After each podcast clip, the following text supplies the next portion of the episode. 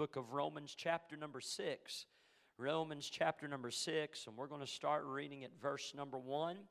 And uh, we are uh, continuing here in our sermon series on biblical foundations.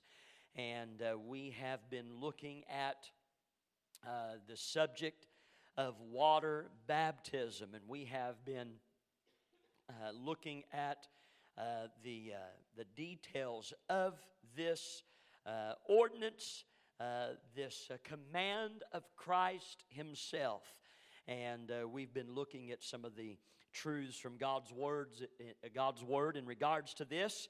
And so we're going to pick up here on this and take a look here in the Word of God for this tonight. If you would stand with me as we uh, read here tonight out of Romans chapter 6, and we're going to start here at verse number 1. I'm going to read a handful of verses here, so if you will, uh, bear with me, hang tight, where I'm going to read them just as quickly as I can.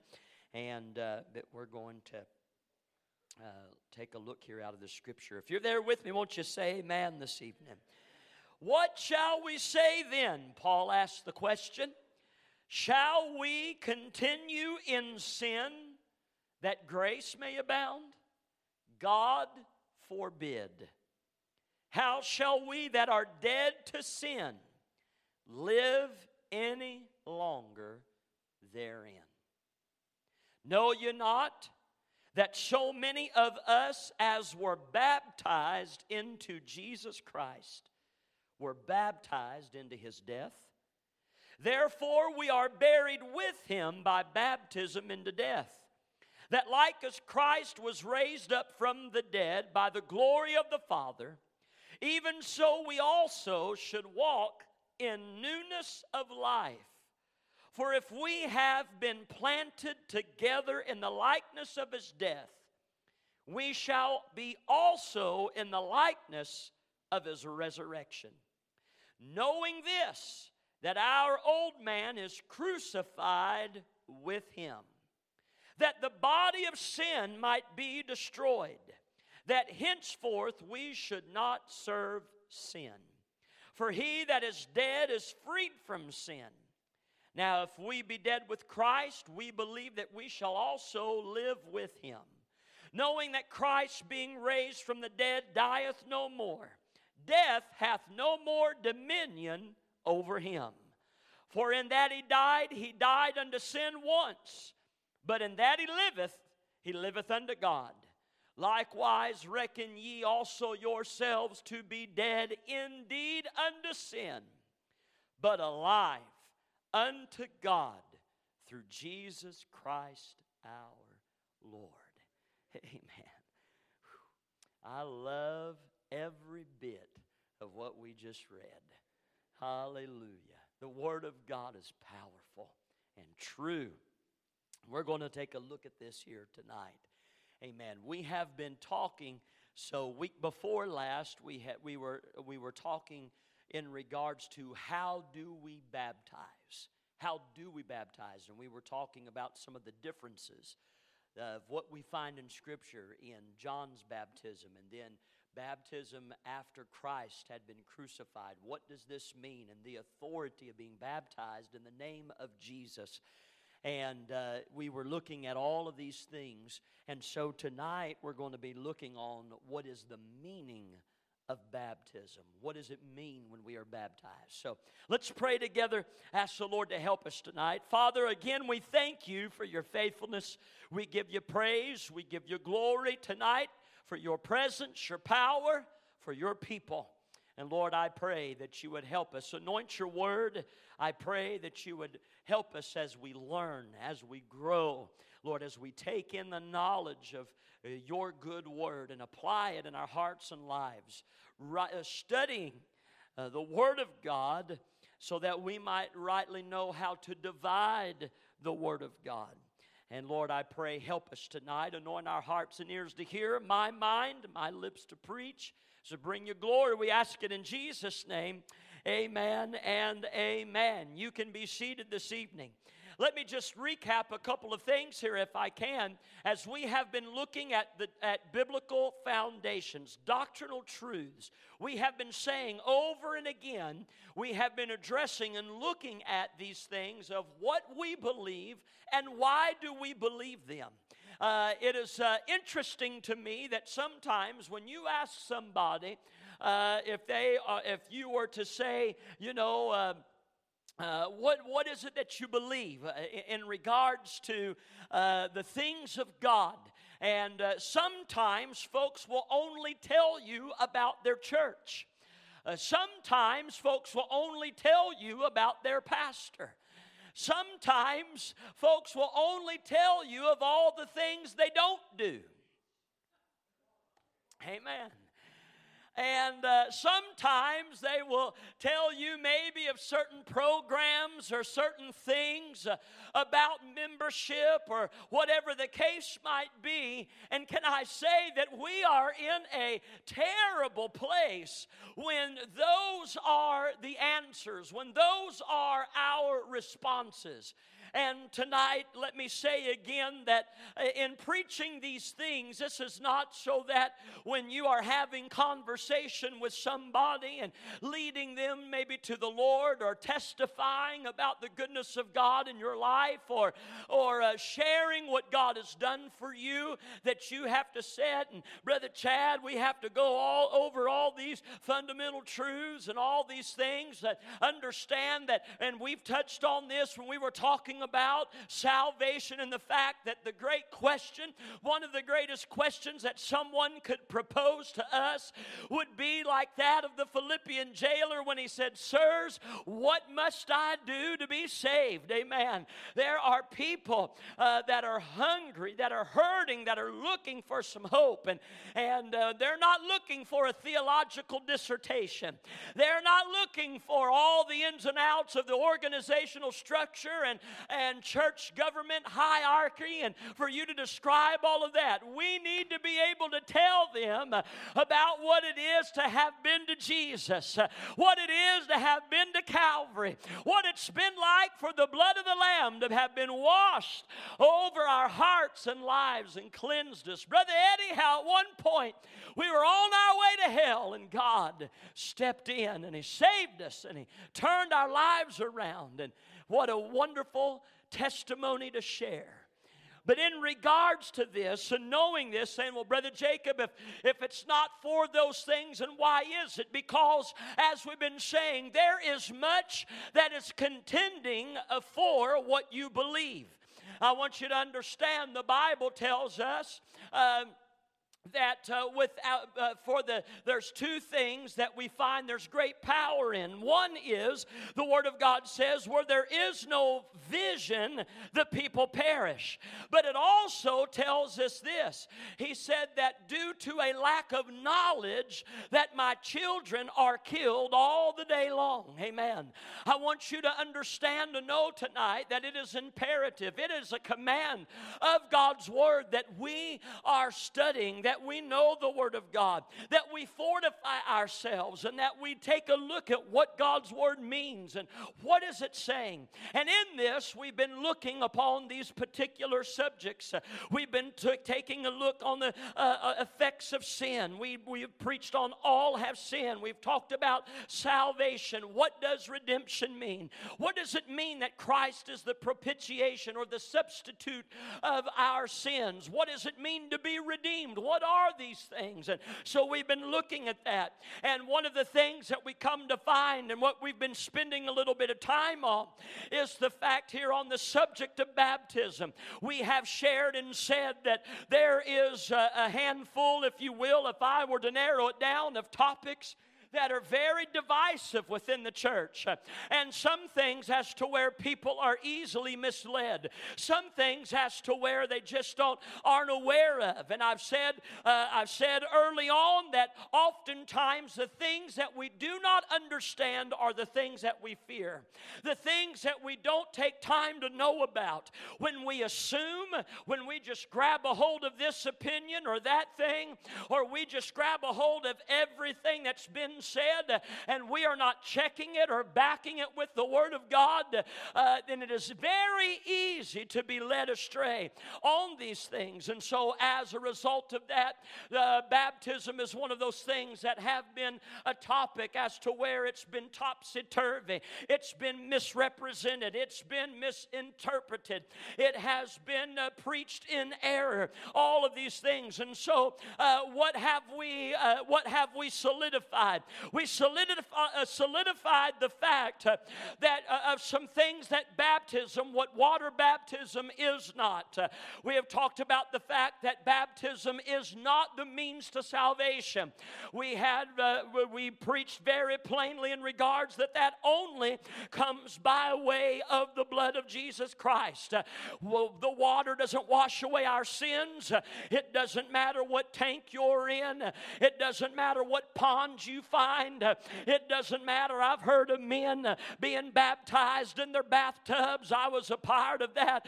I've seen men baptized in swimming pools, Brother Matthew.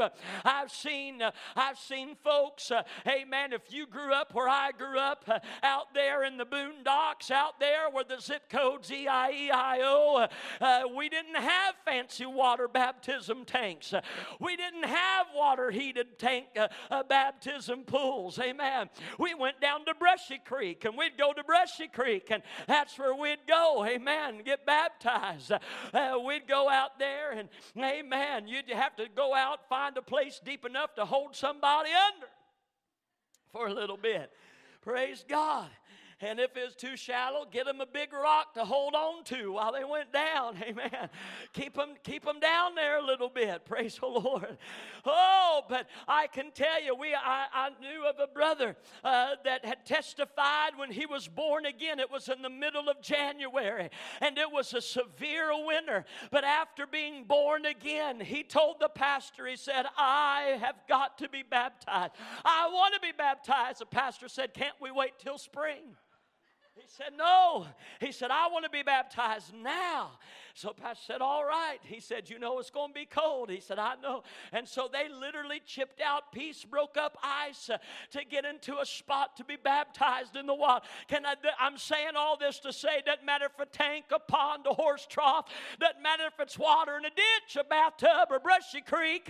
Amen. The water don't wash away my sin, but nothing but the blood of Jesus does. He is the truth, the way, and the life. And no man comes to the Father but by Him. Somebody shout, Him. Amen. Not the tank. Amen. Not the preacher not the organization. We've been looking because there are some that will preach and believe that the water, the ba- act of baptism, it guarantees you a place into heaven. It, it cleanses you of sin. It is necessary for you to be a child of God. Uh, there are some that believe that if you will baptize children, babies, that it uh, essentially takes original sin out of their soul and gives them a place in heaven. Uh, there are some that believe it must be their way in their church, in their denomination. Otherwise, your baptism is invalid. And so these are the things that we've been tackling. You must understand by way of this, this is why, Brother Marvin, we've got to set the record straight. This is why we've got to keep going back to the Bible. This is why we keep looking at the truth of God's Word. Amen. And so, in this, when we were talking about how do we baptize, we find that there was, uh, there is, still is, and there was all of the reasons that there, there's arguments on how's bab, how do we baptize and and, uh, you know, some say, well, we only baptize in Jesus' name. And some say, well, we baptize and it's got to be uh, in Jesus' name. It's got to be in this church. It's got to be in this organization, whatever the case might be. But when we look at the Word of God, Matthew 28 and 19, we have been looking here and we have been reading of the fact where Jesus had told them, He said, of this command, and this is why baptism is considered an ordinance of the church, a law. Uh, and uh, simply what an ordinance means uh, is that it is the command of Christ. Christ told them, Go ye therefore, teach all nations, baptizing them in the name of the Father, the Son, and the Holy Ghost, teaching them to observe all things whatsoever I have commanded you. And we see this, we find it very plain. We see it's laid out there exactly what to do.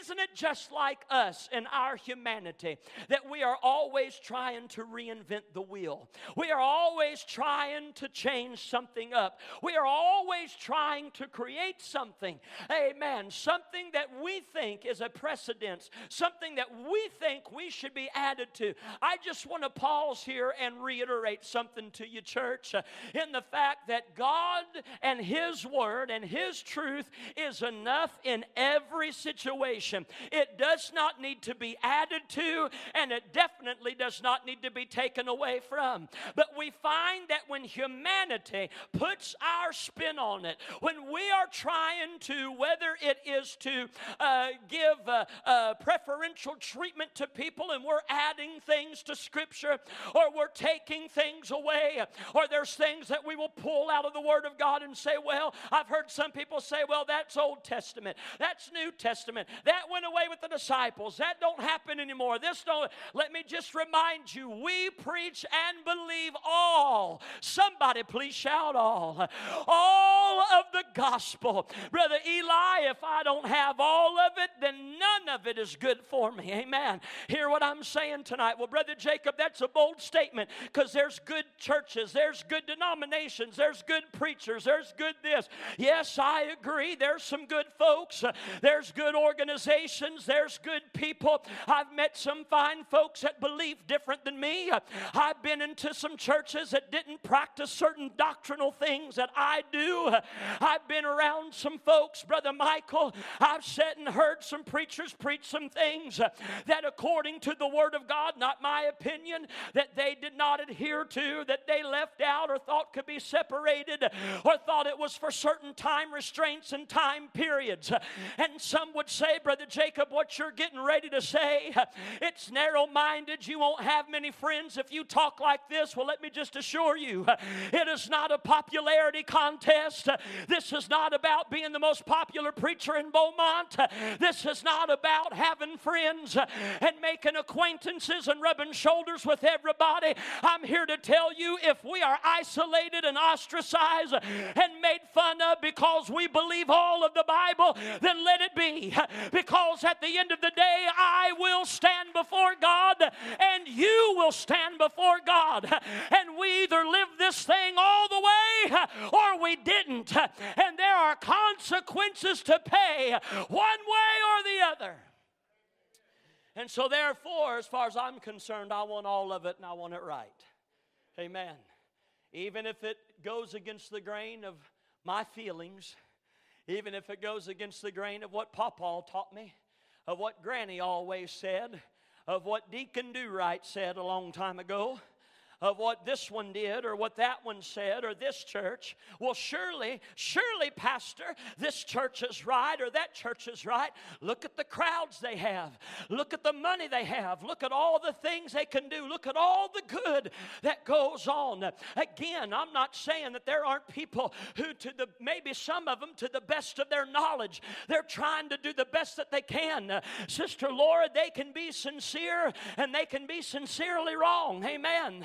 And so, therefore, we must be careful as we rightly divide this word of truth. I say all of that to segue into this in regards to baptism.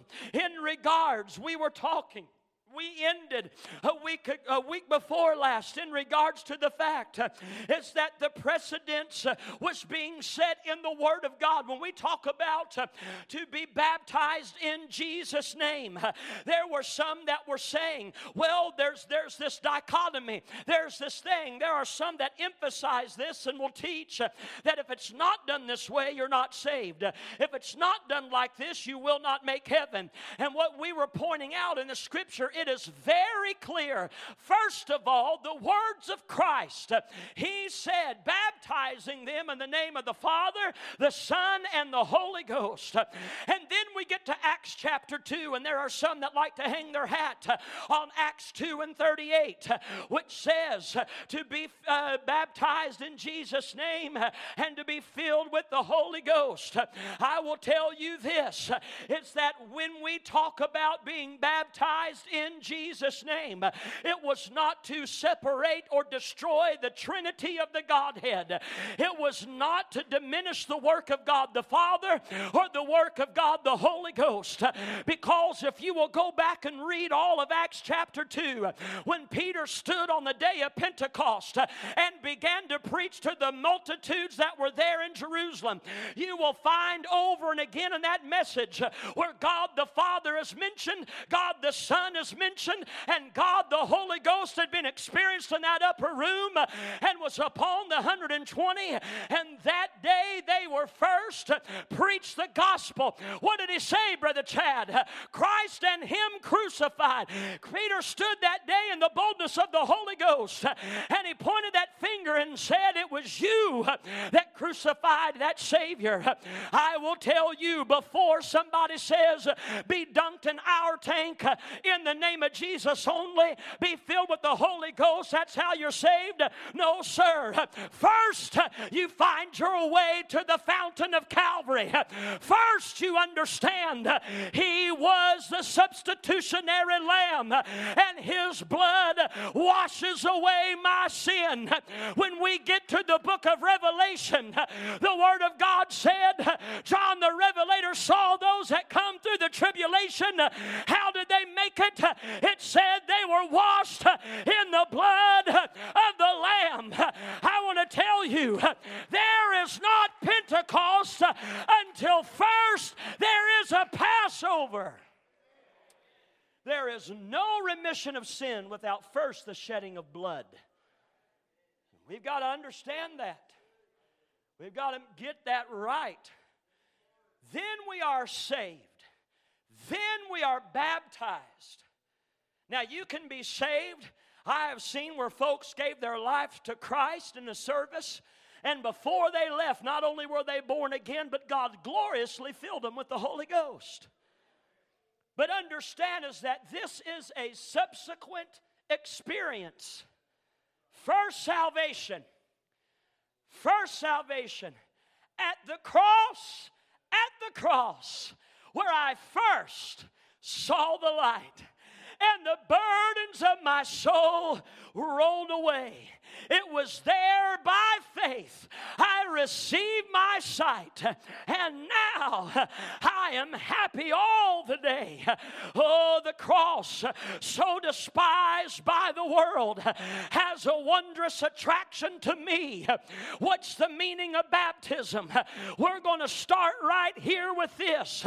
The baptism, uh, water baptism, is a picture of a spiritual truth. It is a representation of the identification or the union of the believer with Christ. And what are we identified with? We are identified with his crucifixion.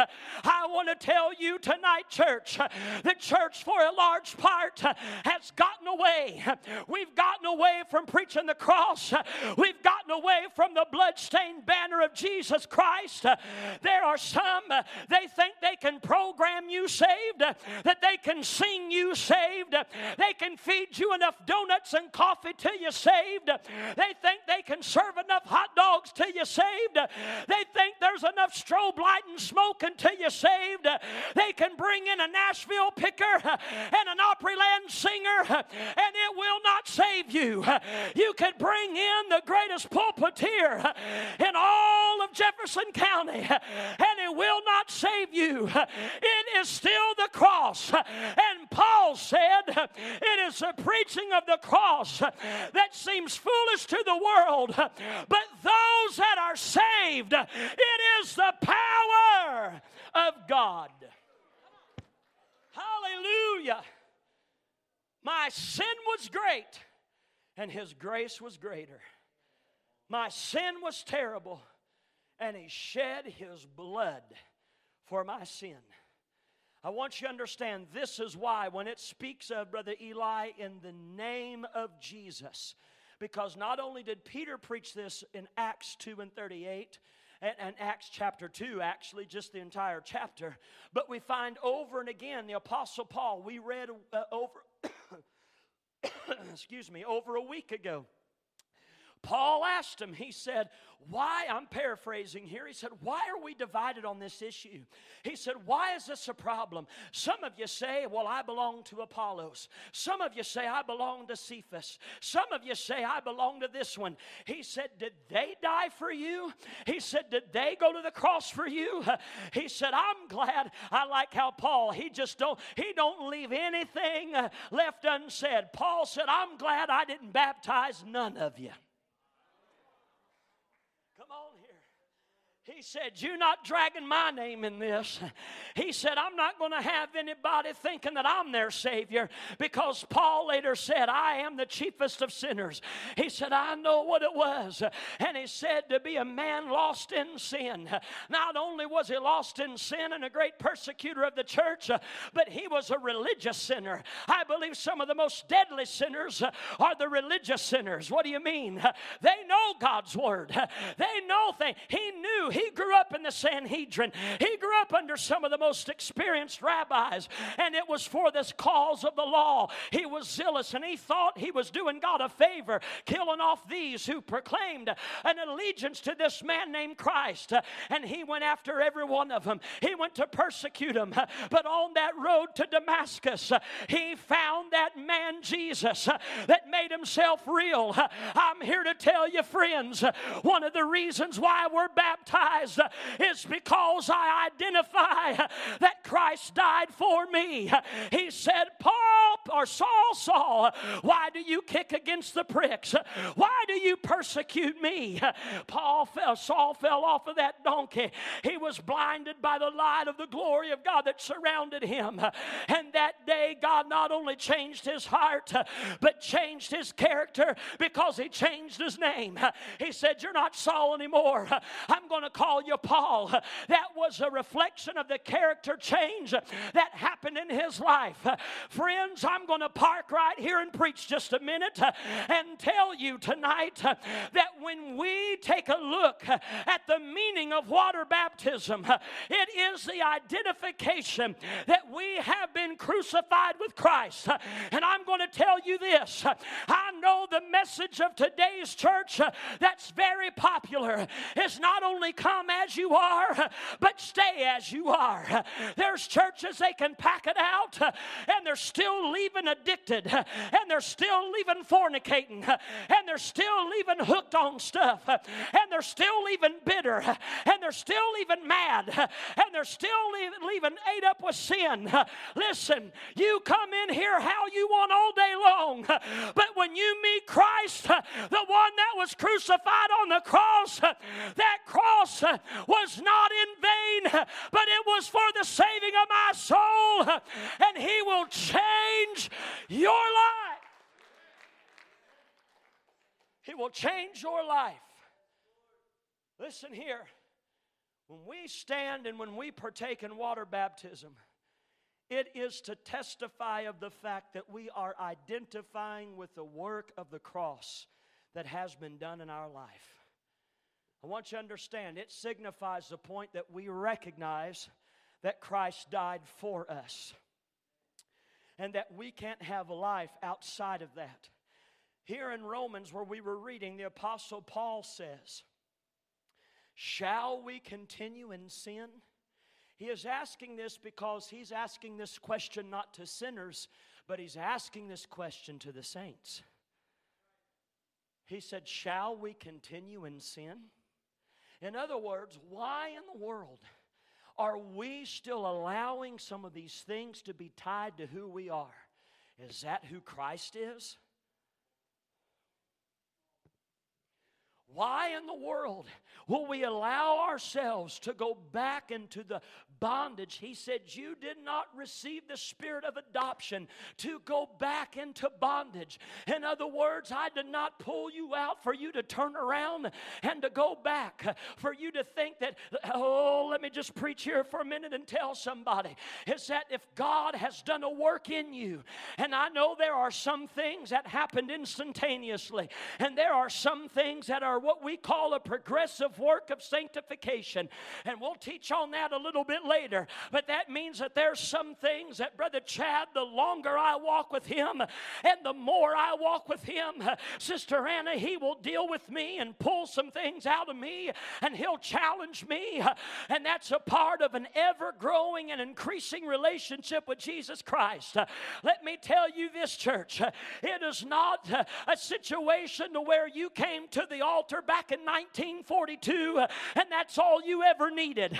That's all that ever needed to happen. Listen, hear me clearly. The blood of Jesus is enough. But I will tell you this I am a man. I deal with flesh. I deal with my humanity. And so do you. And there's a million times.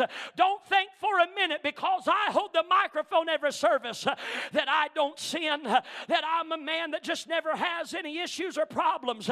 That's a lie from hell. I get frustrated like you do. I get tempted like you do. I get challenged like you do. People bother me like they bother you. There's situations come up, and all I can do, Sister Joy, is shake my head. There's times I'll get news of something, and my ears turn as red as this carpet. And my wife will say, What's wrong? I say, I'm not even going to talk about it right now. Because right now, if I try to talk about it, I'll be unsanctified, I promise you. You didn't know your pastor acted that way, did you? You didn't know. Oh, I know, Sister Brenda, they believe that we all just go to Mars during the week and we live there and we're untainted and untouched by the world. No, no, and we come back and show up super spiritual on a Wednesday. I get tickled sometimes. Oh, I'm telling you, I might as well preach it. I'm already here, I'm already at this point. I get tickled on Wednesdays and Sundays. I'm telling you, my phone, it goes off over and over again. All the reasons why somebody's not going to make it, all the reasons why they can't. And I get tickled sometimes. And listen, I'm sorry if this sounds harsh, but I'm just being truthful with you. I get messages say, Well, I've just had one of them days. I just don't think I can get it together. And yet here I am. I better get it together and stand in that pulpit and preach. I'm going to tell you, I'm saying all this to say this, Brother Gary. I need Christ every day. I've got to get back to that altar. I've got to get the flesh under subjection. I've got to let that flesh be crucified with Christ. Be careful what you're holding on to. Be careful what's settled in your heart. Be careful of all the reasons and justifications of why we think that we just can't do it. No, friend, it's not that you can't, it's that you won't. You can do whatever you want to do. I'm telling you again, I'm going to say it again. We will only be as spiritual as we are scriptural. If you're trying to do something justifies behavior or actions outside of the Word of God, you know what God's Word says, and you're trying to circumvent it and think that your situation is unique, you have listened to a lie from hell. Hear me. Hear me. Well, you see, I I've got to do this because of the pressure in my life. I've, I've got to do this because somebody did me wrong. I've got to be this way. No, you don't. Shall we continue in sin so that grace may abound? Because grace is available, do we continue to test and push the limits of God's grace and continue to sin? He said, God forbid. Some of the reason why is we don't have a respect for God any longer. I've often said, and I believe it with all my heart, if we are behaving a certain way, if we are living a certain way, if we're doing things contrary to the Word of God, and, and listen to me, it's not just mortal sins of the flesh. Like I said before when we were talking about all have sinned, where all the time we point the finger at the person with a bottle in their hand, a needle in their arm, uh, uh, a, a, fornicating lifestyle, adultery, and a perverted mind, uh, all the sexual immoralities, and all of these. We'll point our fingers all day long at that because that's stuff you see out bold and brazen and blatant. But I'm going to tell you something there's things going on in the heart of God's people sitting right in these pews. Can't forgive, you're bitter, you're mad, you're frustrated, you got prejudice. The list goes on and on and on. Shall we continue in sin? God forbid. I have identified with Christ. Well, Brother Jacob, now you're just pushing this a little too far because we are not perfect people. You yourself just confessed some of your faults. You yourself, you're right, I didn't say that. But what I am saying is that every day I should be endeavoring to be more like Him, identified with Christ. When I was baptized, when you were baptized, it was to show, because this is what Paul said. He said, Know you not that so many of us, as were baptized into Jesus Christ, were baptized into his death? I'm going to stop right here and tell you something. The death of Christ is not what you see on fancy paintings hanging in art galleries. You know what I'm talking about. My great grandma Ada, she had one of those portraits of Jesus that everybody and their brother had back in the day, right?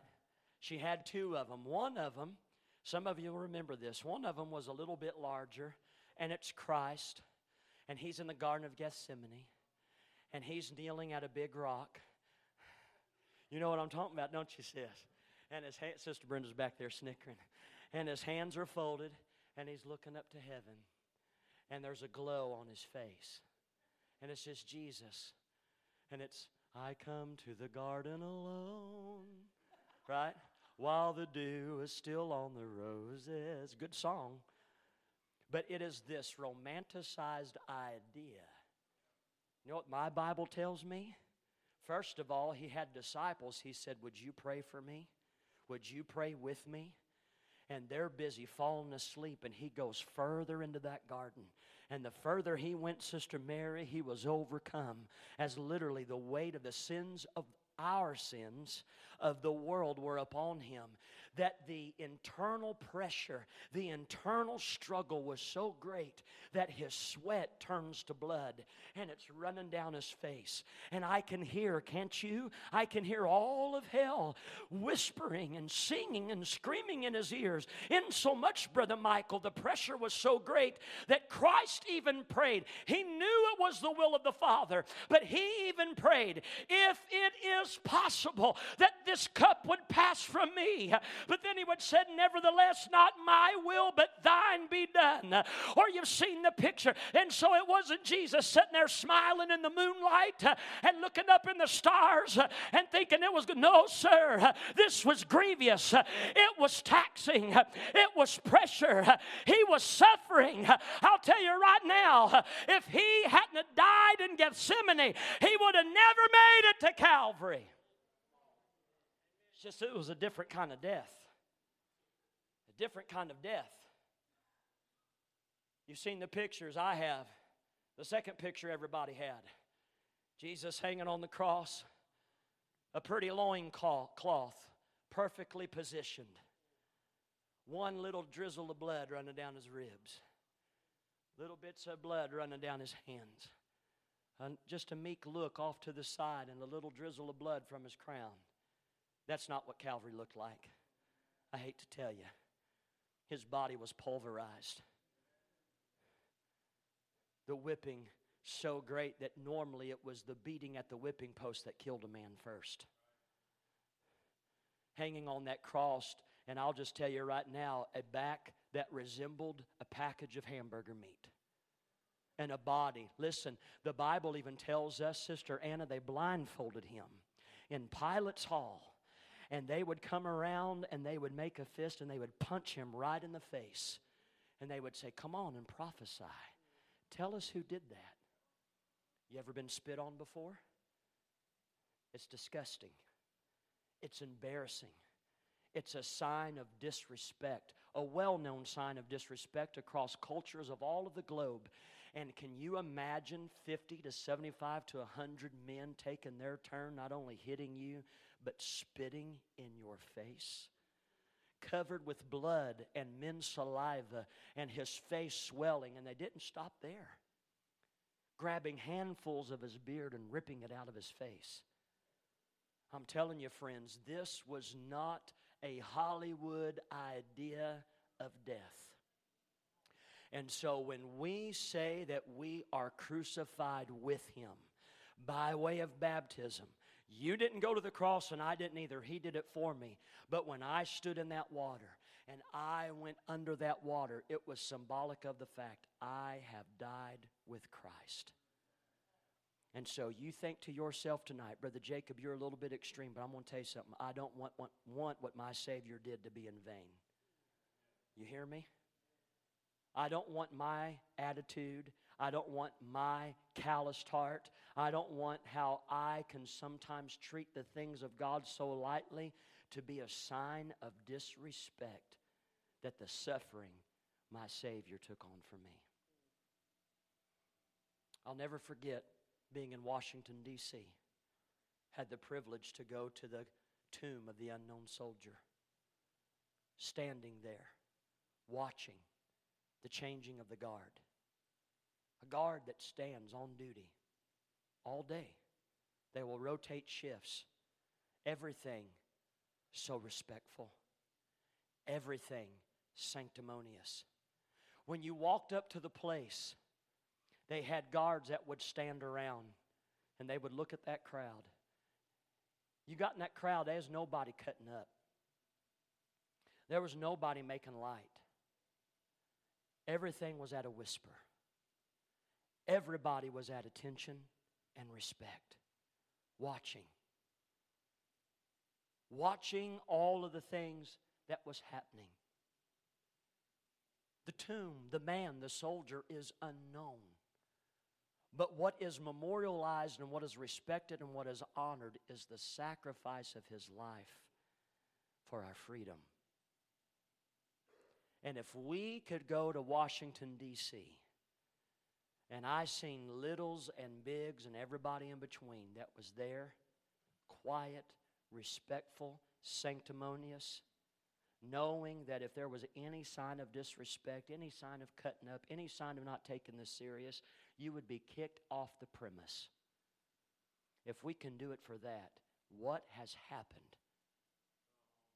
What has happened for the church? What has happened in our daily living? We're so loose and we're so lazy. We're so irresponsible. We, we are, God is lucky if we give Him a passing thought on a Sunday. I gave Him my two hours today. I'm good. It's all well. Really? I'll say it like this You and I, we owe our lives to Him. When I stood in that water when I was baptized, it was to testify to the. Uh, it, there was there might have been 80 people that were there. It was a public testimony to my church family, to my my family, that I identified with Christ, that my life was not mine own, that I recognized the price that was paid for me, and that I was going to do my best to represent Him well. To represent Him well. So I'm going to ask tonight how is our representation? How is our life of service? How is it that we identify? How is it that folks see Jesus in us? Galatians 2 and 20 says, I am crucified with Christ, nevertheless I live. Yet not I, but Christ liveth in me. And the life which I now live in the flesh, I live by the faith of the Son of God who loved me and gave himself for me. Galatians 5 and 24, and they that are Christ. This is the Word of God. Brother Gary, you told me what Brother Robert used to say. Don't hold me accountable. You hold God accountable. This is His Word, not mine. And they that are Christ have crucified the flesh with the affections and lusts. Brother Jacob, what you're saying, what you're proposing, what you are admonishing that we raise the standard and live by, that's so hard, that's so difficult. So was his death. So was his death. And I'm going to tell you something. You ain't seen hard. We don't know what hard is. Hard for us, and our faith being in jeopardy, us being on the premise if we're going to backslide or not, is because somebody disagrees with us.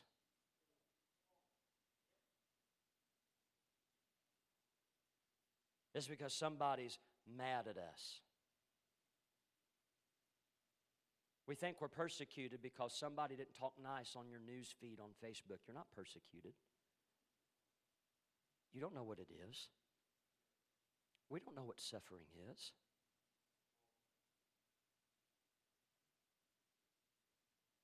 We don't, we don't understand these things fully.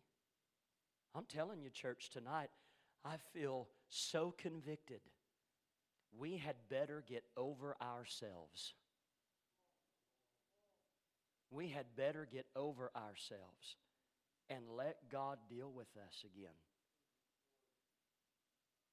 And get back to identifying with Christ. You want to identify with Christ? It is not how you identify. Listen to me. Hear me. There's time and place, and there is, there is things that are appropriate in your standard of dress, in your speech, in your behavior, in where you go, who you affiliate with. Because what happens is when Christ comes in and lives with you, and you learn to say, I've been crucified with him, it's not I that live anymore, but Christ that lives within me those things begin to change because He's working on the inside of you. You see, we bulled up and got mad at preachers and pastors because they would preach on specific things and we would tell them that they're meddling. We'd get mad. We think we've been liberated, but I think for a large part, we've just backslid. For a large part, all we've done is open the door wide, and in the name of liberty, in the name of being smarter, in the name of being more enlightened, now, I'm not, I'm not supporting every tactic that, that was always used. I'm not talking about those that were hateful. I'm not talking about those that were sending everybody to hell over stupid stuff. You, you get what I'm saying. You're, most people in here, you're mature enough to understand what I'm saying. But there are some things that we look at now and we laugh at and we snicker at it and say, oh, that, yeah, that was just the old timers. But you know what the old timers had? They had power. You know what the old timers had? They had revival. You know what the old timers had? They had a move of God and they had a relationship with God that kept them. Now we're always scared to death. Who's going to walk out the church? Scared to death. What's going to offend somebody that they're going to leave the church? I'm telling you, friends, such attitudes and such hearts, such looseness is not of God. I know it's not popular. It's okay, I'm getting ready to close. Galatians 6 4, 14 says, But God forbid that I should glory, save in the cross of our Lord Jesus Christ, by whom the world is crucified unto me, and I unto the world. That's powerful. That's powerful. Sister Brenda, I would dare say one out of ten churches will preach that. And I don't think I'm off.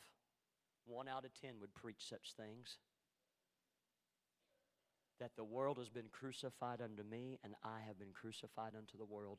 Because we are living under the adage of what can I do in this world and still be classified as a Christian?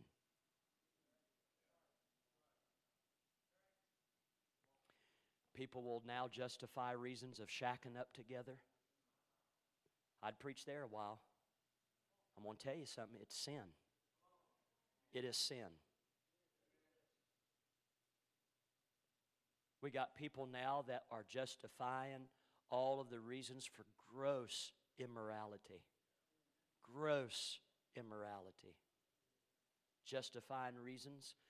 We, we were talking the other day. Brother Danny, you better come. You better come rescue me.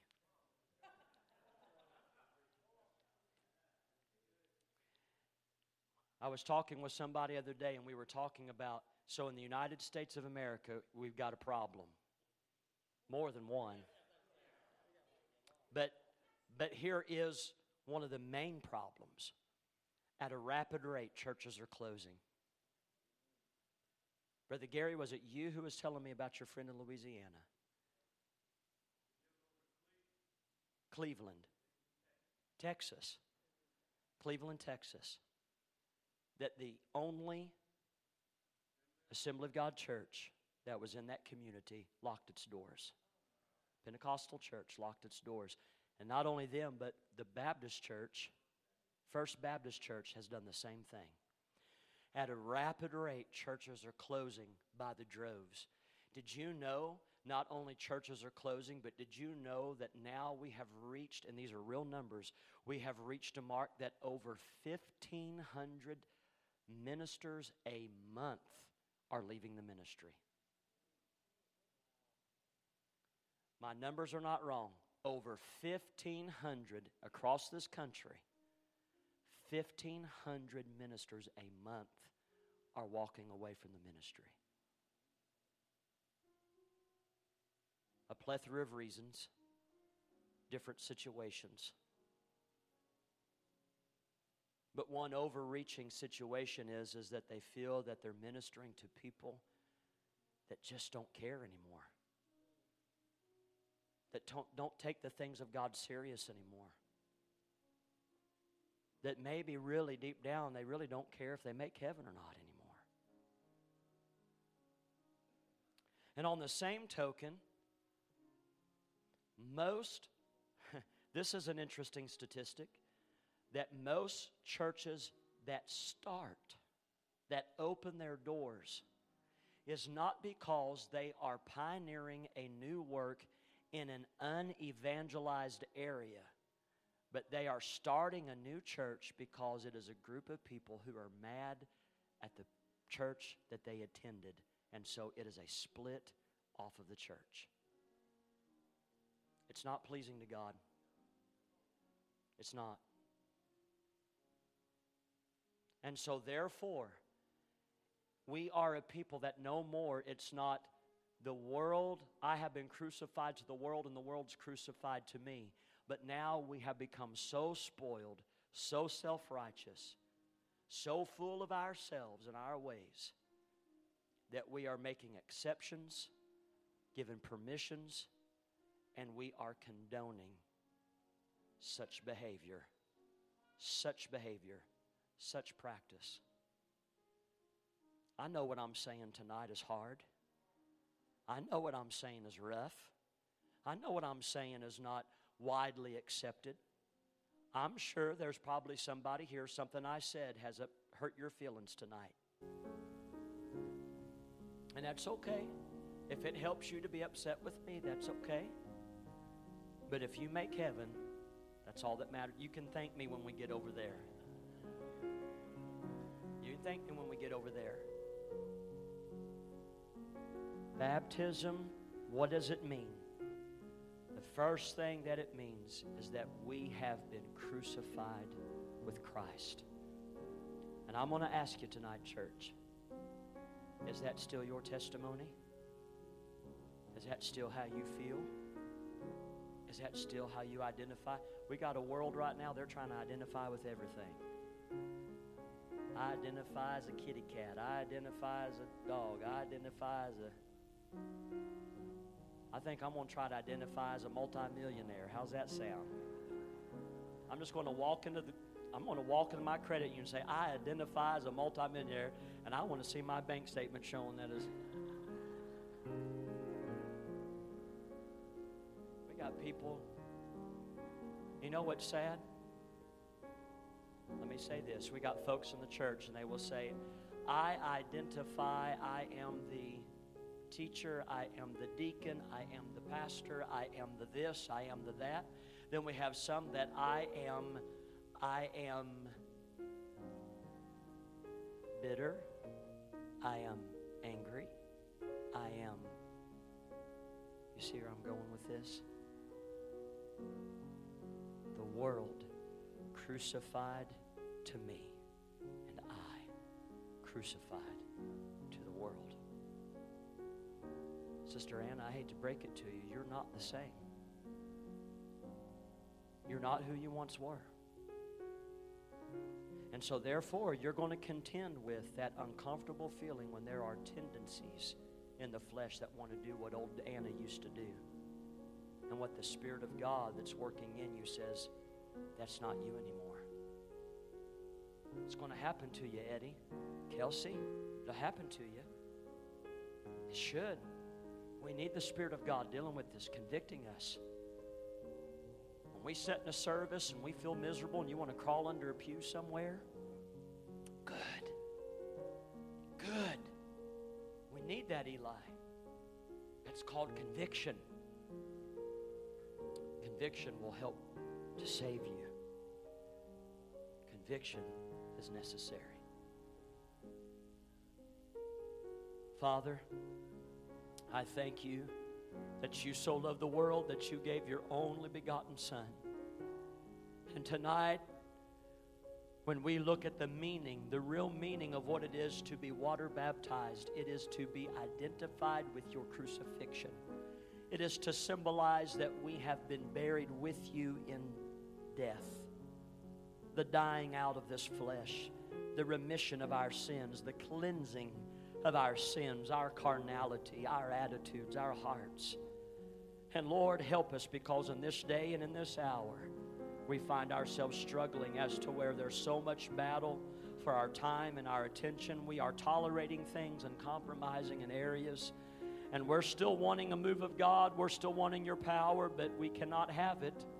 We cannot have access to it unless that we get back to that place to say, Lord, let the world be crucified to me and I to the world.